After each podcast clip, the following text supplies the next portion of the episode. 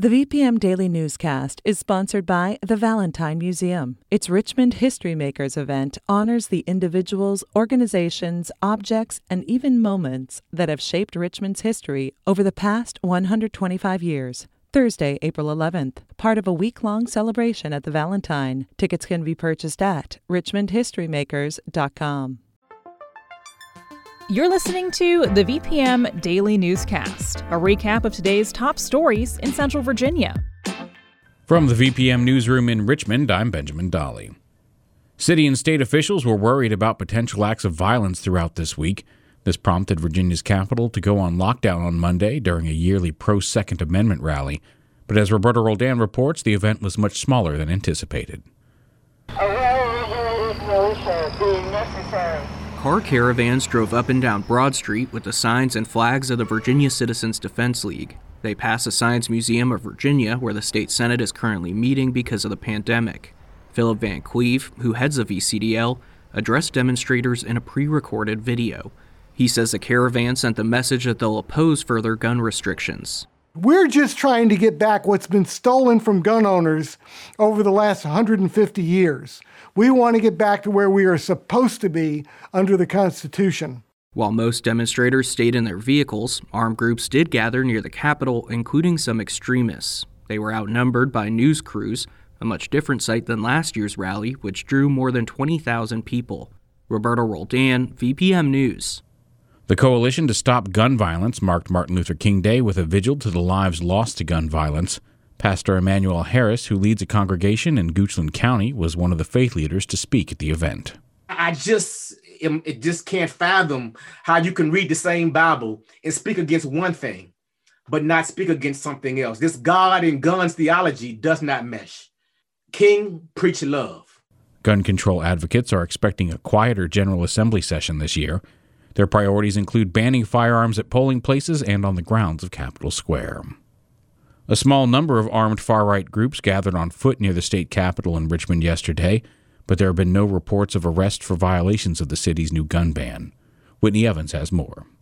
The city approved the ban in September after months of Black Lives Matter protests where some demonstrators were openly armed. City Council member Mike Jones said he was eager to see how the ordinance would be enforced this week. We talk about equity. Well, I want to see equity in how this is handled. Richmond Police Department posted the language of the ordinance on its Twitter account, along with a reminder that Virginia is and remains an open carry state, and RPD recognizes the public's right to assemble. Mike Dunn, a far right organizer, openly carried a firearm near the Capitol. He said he was aware of the city's gun ban and was purposefully defying it. Whitney Evans, VPM News. Martin Luther King Jr.'s birthday was celebrated around the country and in Virginia yesterday. In Richmond, the nonpartisan group Brown Virginia hosted a virtual advocacy day. Speakers included Governor Ralph Northam and many other statewide officials, including Janice Underwood. She's the Commonwealth's chief diversity officer and the first person to have a cabinet level job like this in the country. She says collecting data on diversity, equity, and inclusion is an essential first step toward combating structural racism.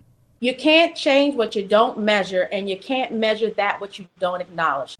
Underwood says she wants to lead a national conversation to transform how government operates, which she says will lead to healing and reconciliation. A Virginia Senate committee voted Monday to advance a bill that would allow plans sold on the state run insurance exchange to cover abortion services. Plans sold on the exchange have been barred from covering these services since 2013, following a recommendation from then Governor Bob McDonnell. Republican Senator Stephen Newman of Campbell County criticized the bill, saying that it will lead to taxpayers paying for abortion services. But Democratic Senator Jennifer McClellan of Richmond, who's sponsoring the bill, says that's not true. This is not going to be a bill that requires any public funding of any abortion services. It removes a prohibition on what private insurance companies can offer through the exchange. The bill will now move to the full Senate for consideration. Richmond school board members are torn on whether to bring back Superintendent Jason Kamras for two years or four. This was first reported by the Richmond Free Press. Following up on this news, Alan Rodriguez Espinoza spoke with local parents and RPS staff to get their thoughts. Kamras's contract is set to end in June, three years after he started with RPS.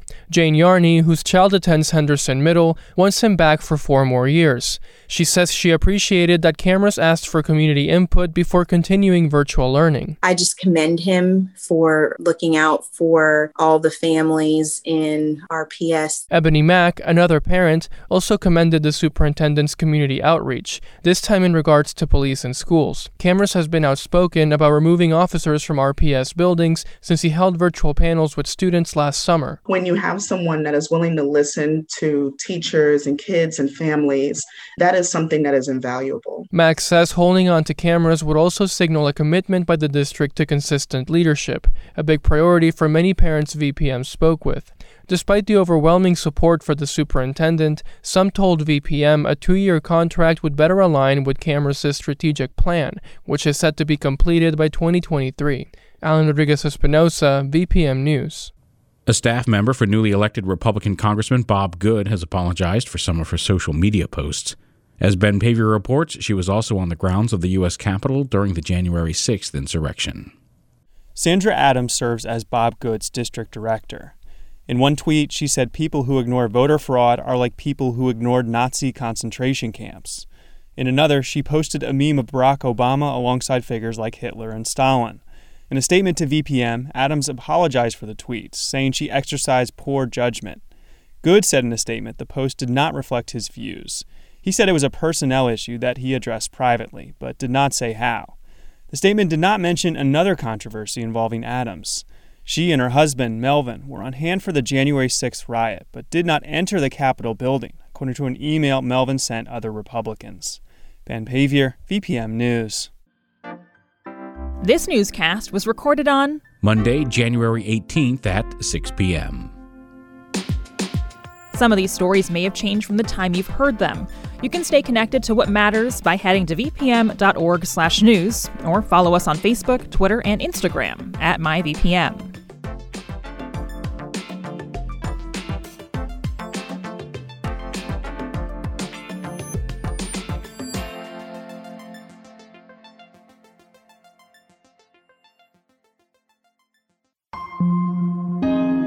VPM